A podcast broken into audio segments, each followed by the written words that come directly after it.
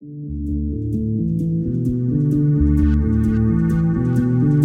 listening to an M Pavilion podcast.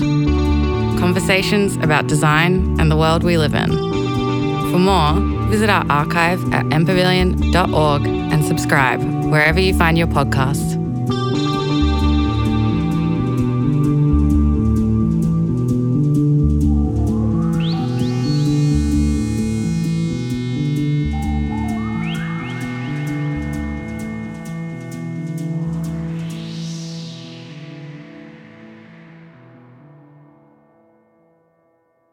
Good afternoon, everyone. How are we on this beautiful Melbourne day? Thank you so much for coming here and welcome to the first in a series of Untold Talks presented by Agency Projects held across the weekend here at M Pavilion. My name is Leila Guruwiwi and I am a proud Yolngu woman of the Gulpil clan from northeast Arnhem Land. And on behalf of Agency Projects, I would like to acknowledge the traditional custodians of the land that we are on today, the Wurundjeri of the Wurrung of the Kulin Nations. I would like to pay my respects to their elders, past, present, and emerging. And I would like to also extend that, that respect to all Aboriginal people that are here today in attendance. Agency Projects is an Aboriginal and Torres Strait Islander non for profit organisation that exists to celebrate and promote Indigenous art, culture, and people on a local, national, and international scale. Untold Talks are an ongoing series of talks by insp- inspiring Aboriginal and Torres Strait Islander people from diverse creative fields, bringing people together to talk and listen and to, to share their intangible capital, knowledge, experience, histories, culture, and ideas. Today, we are handing the stage to ArtLink magazine, who are here to celebrate and discuss their most recent issue, ArtLink Indigenous Visualising Sovereignty. Brings together leading First Nation who respond critically to the political, social, and cultural issues of the moment. And joining in this conversation today is Gunditjmara Djabwurrung artist Hayley Millar Baker, Yorta Yorta woman and writer and curator Kimberley Moulton, and Una Rey, editor at ArtLink, who will be leading today's discussion. So thank you, Una. Thank you very much for the warm introduction, and thank you to everyone for being here um, and to the speakers. I would like to begin as well by acknowledging um, the traditional custodians of the land we're on here and the many um, lands that our magazine has mapped in this um, current issue, visualising sovereignty.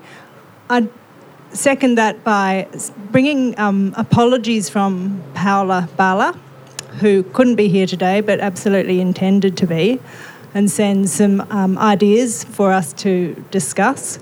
And she, along with um, co editor Ali Gumillya Baker, who is over in South Australia, um, are the two guest editors on the current issue.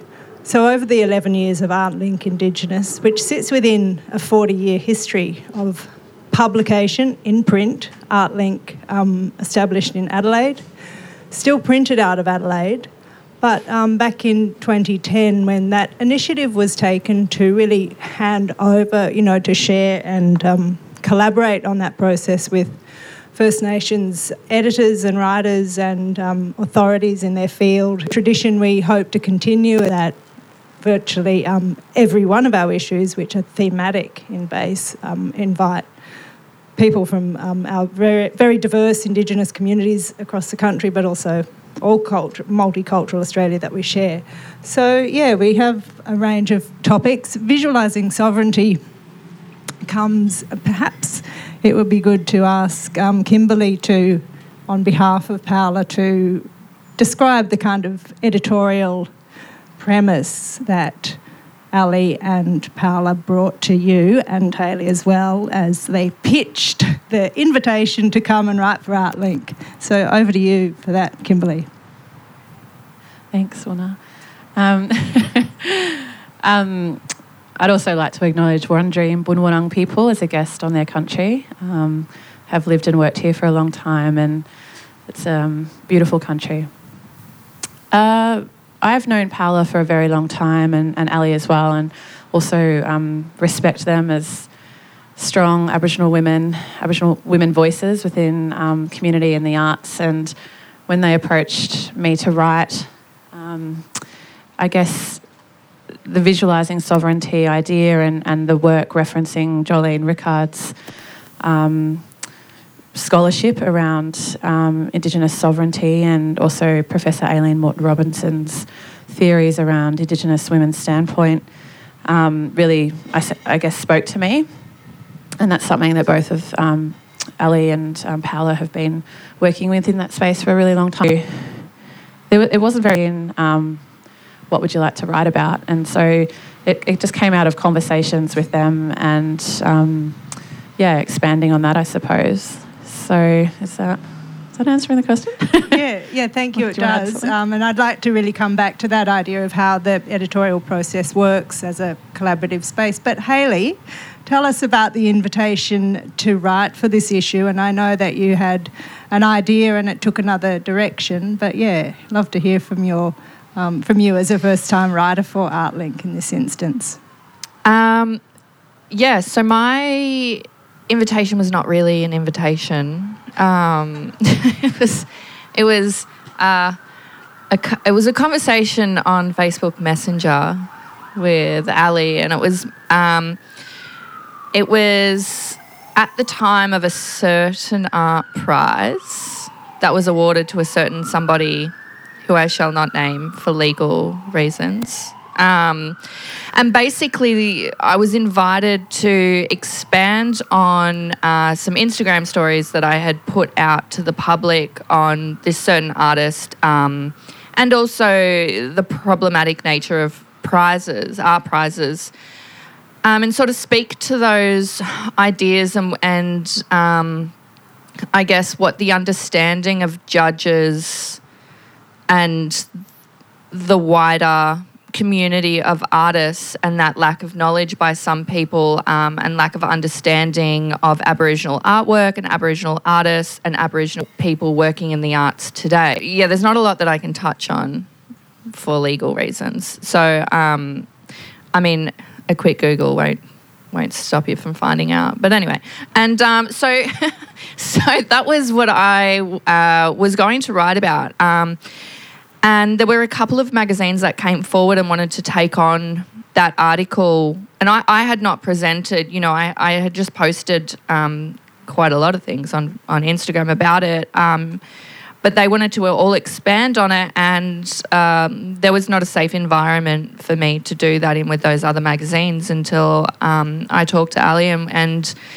and we sort of fleshed it through. But um, once, yeah, I agreed, and and um, everybody was super super supportive to do that. And I'd written the first draft, which I think at that point we agreed on about three thousand words. And because it's a very stressful and heavy topic, um, and there's so much to touch on and history to go through with it all, um, I handed that over, and then I received a lovely cease and desist letter uh, with intention to sue if the le- if the, my article went ahead. so, uh, so like quickly called them and was like, "So I can't do this anymore."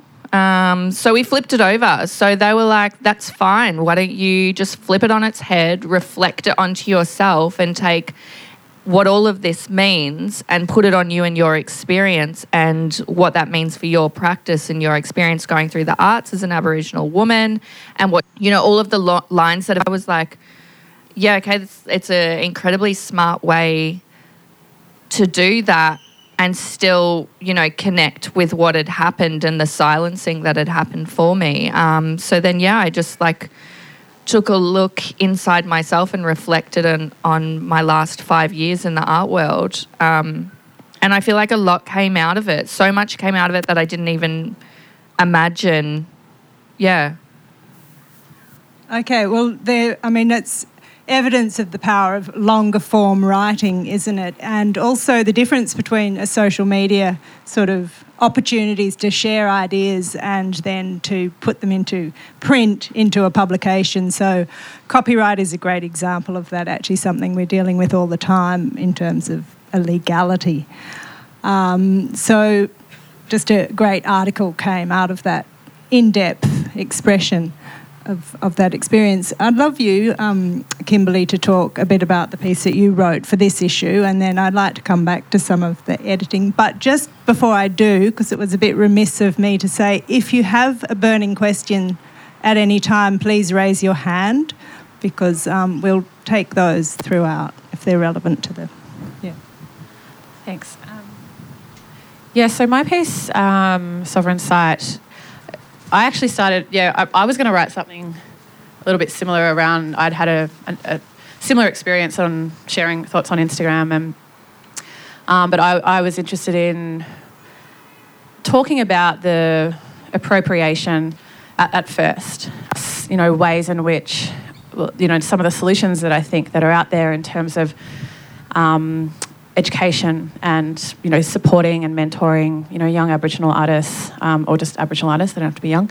Um, you know within the community in understanding where their where cultural designs come from and the difference between dots and linear and, and you know all of those sort of conversations. And in my role um, at Melbourne Museum, so I'm senior curator of Southeastern collections there, but I also have a practice in contemporary art, curatorial practice. I'm trying to develop ways in which we bring in artists to connect to cultural material and they learn from, from you know, the cultural belongings of, of their ancestors in terms of design and iconography. Um, but I decided to take it a different way, and after talking with Ali and Paola and a few other things had come up for me as well.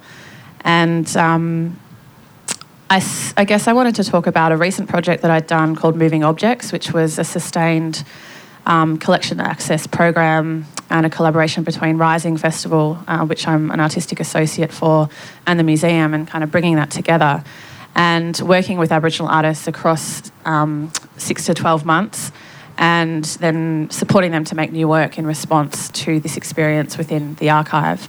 So that was Moving Objects, and then I'd also um, just recently curated the Melbourne Art Trams last year, which was the um, inaugural uh, First Nations, all First Nations art trams. I just saw one come past then, actually.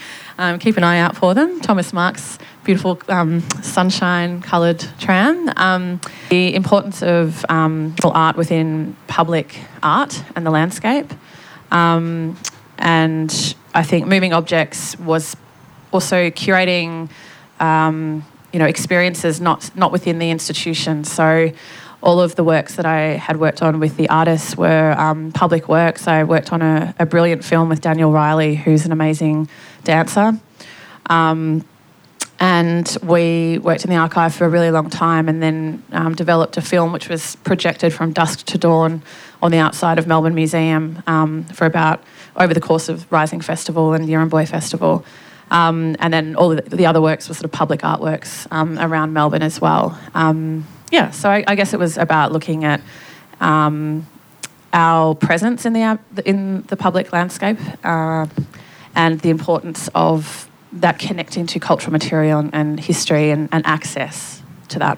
Yeah, thank you. If I can just read a little bit here from your um, piece, uh, Sovereign Site Intersections of the Historical Archive and Artistic Practice a curatorial perspective. You say that um, access to collections and the way artists can mobilise change and manifest an indigenised visibility, which sort of speaks to that theme, within spaces that for centuries we have either been absent from or have re- been uh, represented us without our voice.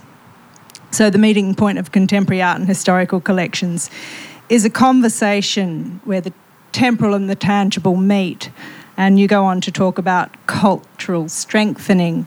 I really um, would like to tease out that idea in terms we write about art, described that in, in your own writing. How um, important is a dedicated Indigenous issue in terms of cultural strengthening for the voice of, you know, your communities and your readers, and clearly your readers are here today as well, and that's a, a much wider non-Indigenous readership as well, who is probably, you know, there's work to do there. But cultural strengthening, I'll put that to you first, maybe Hayley, since it's your turn. um, yeah, well, I think uh, for me, um, I'm a long time collector of the Indigenous ArtLink issues. I've got the entire back catalogue. Um, and I'm relatively. She must subscribe, do you? Oops. I do. I does. do, but back then I didn't. So, you know, I was collecting them as they came out yearly, you know, waiting around for the issue. Um, yes, I do subscribe. um, but, you know, my practice is relatively new in the scheme of uh, Indigenous art. I have been practicing for about six years now with COVID in the picture although I was still practicing, wasn't really doing a lot. Take away two years, so maybe like four years in the public. Anyway, and um, you know, so I was quite young when these uh, issues started coming out, and I would look to them to see basically like to picture myself in my future of where I wanted to be, what I wanted to do, who my peers were going to be if I ever made. It's pretty amazing for me to write, but to be allowed to write about myself and my practice in this because yeah, I would just look up to everybody and read all of their words of what they had to say and and you know it, the art community in Melbourne in Australia and the entire world is so huge that it's nice to know like you know I can go to these magazines even when I was younger and flick through and read such beautiful educational grounding words from people that were in my community. Um, because art is really often uh, separated. Like what what is written about art in art criticism and you know other art magazines and ArtLink as well. You know, it really separates the person from the art sometimes in the way that people write, and it seem like it seems like such a you know, privilege sort of thing. But then when you're in the art world, it's a totally different experience. So anyway, so these issues like meant a lot to me, and um, yeah. Yeah, thank you. It's um, great to hear. I think a, a, lot of people here will be familiar with that history. Um, Kimberley, how do you um, feel about art, art publishing? And certainly you've edited an issue as well, but as cultural strengthening. Yeah, I think the same. I, I've been collecting and looking forward to the Indigenous edition every year. Um, and I think I've, I've, my first, one of my first kind of writing or writing for a publication was for ArtLink Indigenous. And yeah, I guess I did aspire to kind of write for because I saw my mentors and people that I admired in the community writing for this magazine and talking about really important things, you know, for mob um, in the arts across Australia. And yeah, I learnt a lot and I felt that it was, um, I don't know, just like a really solid representation of what's going on. And I think, you know, I should mention also Daniel Browning, um, who I think is just the most extraordinary writer and journalist and, and researcher and he's been so influential, I think, within the ArtLink. Um, yeah, he, he edited, I think, about five yeah. first issues, and he's also written for the current issue on Aboriginal yes.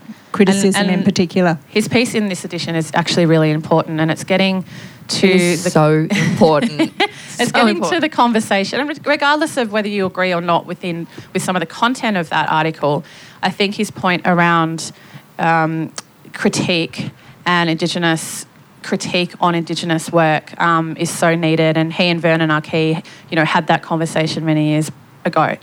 Um, so his work, along with all the other writers, have been influential on, on my work and my thinking. Um, and I think cultural strengthening comes from feeling safe to express your culture, to express your lived experience, whatever that might be, of being Aboriginal. And I think, you know, with, with the way that um, the writers and artists come together in these editions and have these conversations, I think, you know, we can really connect to all. I think it's really important also art, First Peoples art from Australia and globally. When I co-edited it um, with Dr. Léuli Eshrāghi, we had a, a, global focus, which is this one, yeah, Kin. As a matter of fact. yeah, 2020. 2020, but time has fallen apart. like yeah, I had to look at the date because I couldn't remember when I did it. Um, but we went global. Daniel had done a global edition before that also, but um, we we called ours Kin Constellations, um, Languages, Waters, Futures. Um, but you know, and that that was an incredible opportunity to, to work with writers from all across the world. But, you know, to have a focused edition on Indigenous writing and art is really important because I, I guess what I was getting to in my article, um, we've been absent in these spaces for so long. And although, you know, although there has been, yes, 12 years of, of Indigenous um, editions and there has been Indigenous content within the other art links, um, you know, our, our presence has not always been there, um, and it's certainly not always been through our own voices. So, yeah, I think it's fantastic. There's a focused edition every year. Yeah, thank you. That's an absolute mandate from the floor, I think, to continue, and which we'll continue doing, of course. Um, and I might um, bring my perspective, I suppose, in at this point, because I think the first time I wrote for ArtLink was for ArtLink Indigenous as a non Indigenous writer uh, about a very dear friend, um, a Tiwi artist, Maryanne Mungatopi, who had passed away several years beforehand. I'd written something about justice and credit to her and her story. 2012, I, I think it might have been the same issue with you, and certainly it brought her into that. Now she sits there with all of those artists and those histories, and we've seen a real shift in the history of. Um, I think the main, the central conversations. But one of the things that um, Ali and Paola were very clear about, they wanted uh, just Aboriginal writers, First Nations writers, on this issue, which was great. And I think, and we completely support that. I am the non Indigenous editor. I have to work for whoever our guest editors are uh, and work as uh, you know, as effectively and efficiently as I can. And it was, um, I have to just say, it was my first issue into the job. I'd started, hadn't got to Adelaide um, because of, you know, border restrictions and lockdown. Spent lockdown. We were all here at the same time, in fact, in lockdown variously. And about half of the four, nearly half of the 14 riders on this issue were had been in were in Naarm, so they'd already been locked down for a whole year. So there was a real lot of intense personal stress on writers uh, for this issue, and a, a rookie editor. Who hadn't even set foot in the office, so we were working on Zoom. Shout out to my um, manager Megan Rainey up the back there, and Jasmine here on who um, J- Jasmine Argent, who are both across from Adelaide as well. So we had this kind of very dynamic teamwork. A lot of people have been working under those conditions, but with the process of editing, I'm endlessly thinking, is this like, how did I go? How good was I good? I mean, I had some wonderful feedback from some um, of the writers, and some didn't say much at all. And I this not just about me, but just about we writing all the very often for publications. And Kimberley, you've written a lot and published widely now, and you'd be dealing with white structures, for want of a better word, and institutions. It's like we've got a style guide, we've got a deadline, we want this, we spell it that way. What you know? Can you speak a little bit to that? And I think um, let's put it there. Sure. Um, you were great. oh, that You was know, good. in I public. think, what could she say? Um, but I think, I I mean, I had some very strong opinions back to your editorial, you know, suggestions, and we had that conversation, and that's what it's about. It's about listening, listening. It's like that reciprocal kind of thing that should happen. It shouldn't be just one-sided. Um, so, you know, I felt, and and also having like Paola and Ali as you know guest editors, it it was a, a space that we could have those conversations. You know, um, but yeah, I have been writing for a while, and I I sort of push back. I, sometimes I just sort of go, no, this is how we're doing it. I don't care if you've sent me your style guide or see how it goes. Yeah, she did, and uh, that's but that's as it should be. I think respect, if we're um, yeah if we're serious about changing the models, but making the model making it work for but everyone. I always try um, to explain why as well. Like they like, and we all have mob have these different methodologies where we're trying to, whether you want to say decolonize or unlearn from you know the systems that we've been expected to kind of write within and Western systems of writing artists, Aboriginal artists by their last name in text. I more often than not know them. Sometimes they're my family. And I'm not going to sit there and say, you know, relationship with her, and I'm working with her in, in that cultural context. So for me, I, I really push to try and um, get, flip that within my writing, within, you know, art publications. And it's fairly simple, but it can be very problematic, you know, for, for editors. They, they struggle with that.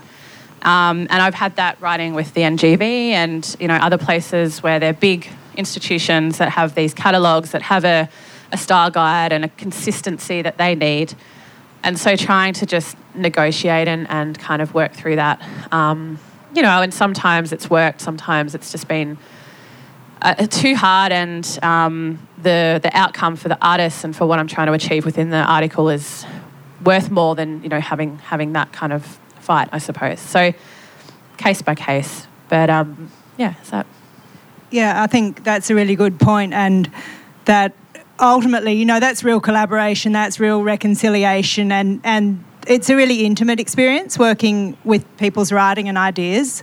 Uh, as an artist and curatorial sorts of practice. So it's, you know, it's sometimes, I mean, it was great. I really enjoyed it working on this issue with all of the writers. Um, but I think we need to keep a really open mind to that. And I think one thing I would really love to see is First Nations writers writing outside of their community as well uh, about broader, non, not necessarily Indigenous only issues. yeah, I agenda. mean, of course, or Indigenous features. Um, and I've certainly, I mean, I write about, you know, First Peoples art because that's what I do, that's what I love, that's who I am, um, and that's my space. Or I don't like, I'm not an expert, but, you know, people like using the word expertise, especially in the museums. Um, but, you know, I work within that space. But I've written for other publications or non Indigenous themed, you know, editions. So it's really important that our, our voices are across all of those spaces. Absolutely, yeah.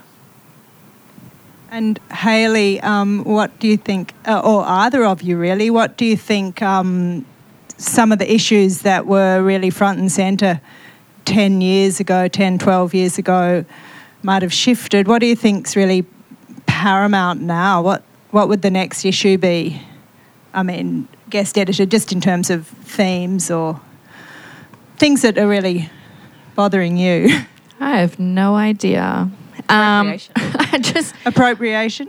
Yeah, I mean, well, it's heavy. I think that, um, yeah, Daniel Browning, his article in the issue is, you know, for me, it's not new. It's not new to read that, but it's also a little bit, it is groundbreaking. And I feel like that just, you know, it needs to be addressed and that needs to be an entire issue, really, because there's so many points that you can touch on there. Um, I wish I could have, but can't, couldn't. Anyway, and um, you know, it's yeah. I think that's it, and I think going forward, um, I think that artists writing um, how they want people to receive their work versus how it is received in community or from curators on the outside of the Aboriginal community. Um, because I tend to think, well, from my own experience, that there there is a lot of pigeonholing and um, categorizing um, when it comes to anything that's Aboriginal related. Um, so always hearing from the artists themselves is really really great as well. Um, yeah, you can. What what were you going to say a minute ago, Kimberley? Oh, no, there's so many themes. I'm interested in, um, I think, what you just said around crit- critique. And I think Daniel's so articulate and incredibly amazing. um, you know, and, and there's some really important points he makes within his article. But also, uh, I guess, appropriation and, and you know, there's a whole spectrum of that and, and those conversations that we all have, you know, to each other. Um, and that's sort of what Danielle was getting at too. Like a lot of the critique comes is in conversation and not necessarily in, in publication. So how do we sort of move into that space that's also safe and and there's a difference between informed critique and just being critical. And you know, it's not um, pos- it's not constructive to just be critical. It's actually about um, empowering people as well um, within their work. So And there's not a whole lot of, like, in reality, I mean, there are there is an art magazine that, who has started bringing back the form of like soft review for critique, um, and I find that you know critique is so important, and it it lends to evolving and an artist further understanding their work or how it's being received in the public as well. You know, I might go in with a certain intention, but nobody is picking up that intention or you know That- and what they are receiving that helps me go further you know? Um, I think absolute hunger for criticism, and I should say that uh, Daniel Browning is joining me on a panel tomorrow, which is one of the Melbourne Art Fair conversations online, and Kimberley is, of course, booked up, and she's got to race off fairly quickly uh, when we finish up here to participate in another Melbourne Art Fair conversation as well. So those are being um, broadcast online, but it's really, and that's the questions that, that we keep having about where that space is, and I think there is balancing care, what you're talking about there, with balancing care for community and artists as well, because we're sort of fragile, and so are our arts and cultural institutions, just very broadly speaking, um, that we need to kind of protect and reinforce them. Uh, but I, I think we need to be producing issues where we have quite different points of view sitting side by side as well in an issue, and I say that more generally, so that you get that tension between the for and against, or the debate, or the you know the long form discussion. Um, and we're certainly inviting some of our writers to think about expanding on those. And I think it's okay to, you know, like to have a different opinion to someone else. I think there's this, you know, where if you speak out and have a, a, a different opinion that, you know, you, you sort of get cancelled within that or you get called this or that. And I think having, in, you know, in, um, around things is, is really important for growth, like you're saying. Um, and to because how is anybody going to know if nobody's saying you know yeah, and, and yeah, do it in a way that's that's safe and respectful, of course. Um, yeah. Let's let's be polite about Aboriginal art. To quote Vernon R. Key, who was being ironic, of course, and it's a piece that um, you know that Daniel Browning that we're talking about revisits in this issue. Um, I think we have about 10 minutes left, and I'd like to ask if there's any questions. I did see um, Cade from Agency here before, but I don't think he's here now. Uh, I wanted to say thank you very much to Agency and MPavilion for having us. I should have said it earlier, but um, certainly, yeah. Do we have any questions from the audience?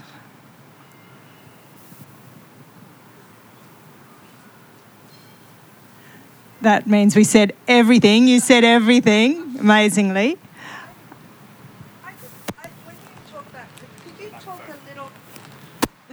I like to yell. oh, Thank hello. you for Hi. a question. Hi, my name's Becky. Thank you. Hi, Becky. Um, could you talk a little bit more? I know, Hayley, it's tricky for you to talk about critique, it seems. I'll Google later. But when you're talking about um, critique and criticism and the difference, what are you talking about? Could you just tell me who and how and why and what you want more? anybody i think as long as you are informed of whatever it is that you're critiquing as long as you know you know a pretty solid history and what's going on in the art world now and what that person's practice entails and who they are then you have a right to critique um, you know, it would be no point if somebody came in who had no idea who I was or what my work was or had any idea of, you know, who I am in the point of Australian history, you know, to start critiquing because that's not helpful. It's quite useless. But um, yeah, I mean, Aboriginal people critiquing on non Aboriginal art, non Aboriginal people critiquing on Aboriginal art, you know, it's, I think the whole playing field just needs to be widened. Yeah, I think also we see a lot of reviews of, of exhibitions, um, you know, that, that talk about the exhibition and they might, they don't go into often like the, the problematic aspects of the exhibition through fear of whatever. Um, you know, and I think, and sometimes there, there might not be any problematic, you know, sometimes it, it, there's it's not warranted. But I think like to have that actually, like a really rigorous conversation around these things that does require some braveness. Like I think Daniel, you know, had critique on certain artists within his article that he felt he needed to say, and I think that um, you know having these conversations around shows and things that the work's great, but you know, like actually talking about that. Um, I'd like to see a little bit more of that. And, you know, it also means that I might be within that space too. But like we're saying, uh, in, you need that to grow and to develop a, a practice. I think absolutely the maybe the word that I've been using or thinking about this is a fearlessness, but it is done with respect and also with a reference to history because you're talking about Daniel Browning. We've got people like Djon Mundine and Hetti Perkins and right. Brenda L. Croft who have been out there, just to name a few, I might add. Yeah, that have been leading. And I think Daniel's, um, he quotes someone and it's talking around, you know, the the way we can write about art that is fashionable and art that is going to make lasting, you know, long change and effect. Um, and these these sort of conversations don't don't aren't really expanded on within Aboriginal art and you know curatorial practice. I don't think enough. Yeah, absolutely. And I think one thing that I've abs- uh, very much enjoyed in um, my few months in the role is looking into the archive of 40 years of discussing these ideas from uh, really early, you know, early 80s. And when you look at the contemporary Aboriginal art movement as we tend to think of it, certainly in um, your lifetime, you've seen that. Uh, there's really there's dramatic shifts and changes in uh, which I think are great, and I think the heavy lifting has been done by First Nations writers and curators in these spaces, and you can get a sense of how far we've come as well as still how far, how much work there is in that yes, space. It's interesting though. I the the nineties for art his article, and it's where he critiques the the arts and the lack of kind of respect at that time that there was for Aboriginal artists, particularly southeastern Aboriginal artists. Uncle Lin Onus was a Yorta Yorta man. There's a massive retrospective of his work at Shepparton Art Museum at the moment. Um, and yeah, he, he talks about, oh yeah, front cover. um, Paola um, has a wonderful conversation with Belinda Briggs, who's a Yorta Yorta curator at SAM, and Shelley McSpadden, who's acting director at SAM at the moment, on their show. Um, but yeah, Uncle Lin sort of spoke about this anthropological hangover that lingers when you know um, Aboriginal artists of the southeast are considered within institutions and the fight to be recognised in these kind of places as contemporary Australian artists. Um, and you know the, the, the the issues that he spoke about in that article are completely still relevant today. Um, and yes, we have definitely come leaps and bounds, and there's been huge progress in, in many ways. Um, but then it's, it was really interesting to read that, which was around, I, I can't even remember when it was, but it was the 90s. Um, and just the parallels, you know, that I that we're still writing, that I'm still writing about, um, and other, you know, writers that have come before me. So, yeah, I guess it's interesting. And there's been like even in early art links, really early art links, um, pre the Indigenous edition, like when Brenda was writing and Djon Mundine, and you know they were talking about this thing. Yeah, absolutely. Wrote back in 2000, which I've been looking at because um, the Adelaide Biennial is about to launch in early March, and we'll be over there being ArtLink over there, which is going to be great. Um, and Sebastian Goldspink's return to that as well to reflect on what's changed for Indigenous curators and, and maybe what hasn't as well. And and there's you know there's unevenness, of course, across different organisations, institutions. Uh, so there's still lots of space and lots to explore, and we really welcome um, proposals and expressions of interest from people across the community. So share that with your um, friends and extended networks too, because we want to keep doing what we're doing. And um, just to acknowledge, as I said, 14 other writers in this, or 14 writers in all, and the amazing work of Ali um, Baker and Paola Balla and what a, a, real adventure it was, I have to say. We had obstacles, but we surmounted them. We got the magazine out before Christmas, which was incredible. We've got a fantastic design team and um, system in place despite all of that. I think we're all surprised. I was. we're all exhausted. Uh, massive thank you to both of you with your super busy schedules for um, coming along and speaking today. And it's a real pleasure to meet you both in person, and I hope there's a lot more opportunities to do that, and that you continue to write with us and work with us and explore the archive and so many things that that are just um, you know to be discovered and continued. And there's still time for a question, if anyone's got one. Uh, all right, well, it better be quick and good. It's quick. Well, no, I don't know. It's quick. It's probably not good. Um, I'm, I, I personally am really interested in the relationship between being a curator and critique.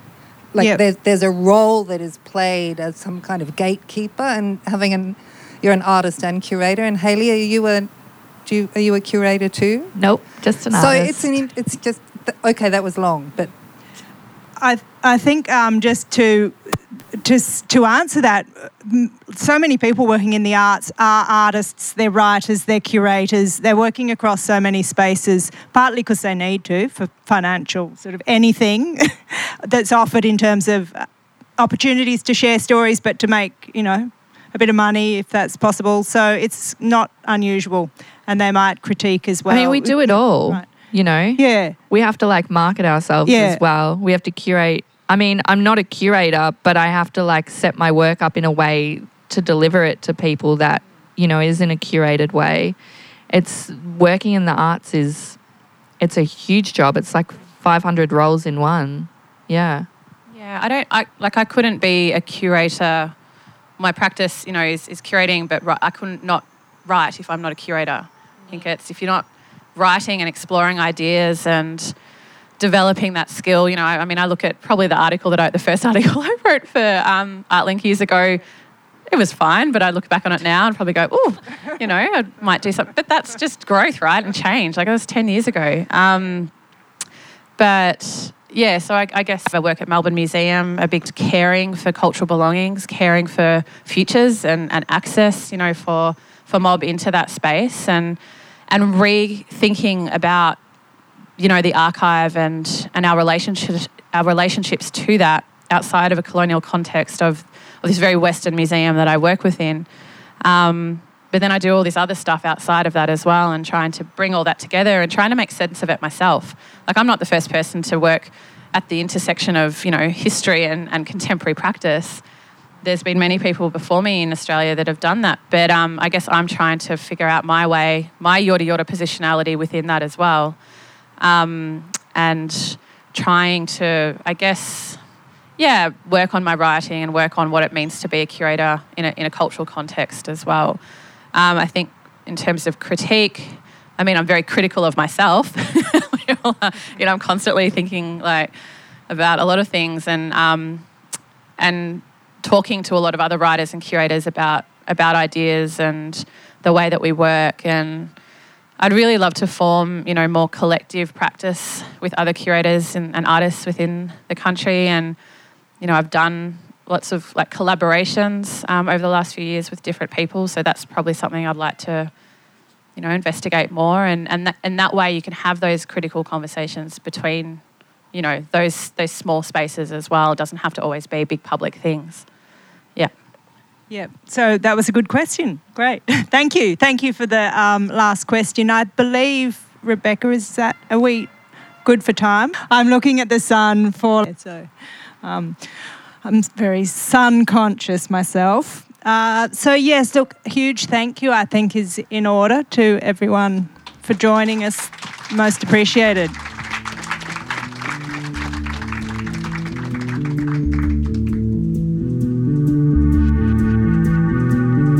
Listening to an MPavilion podcast.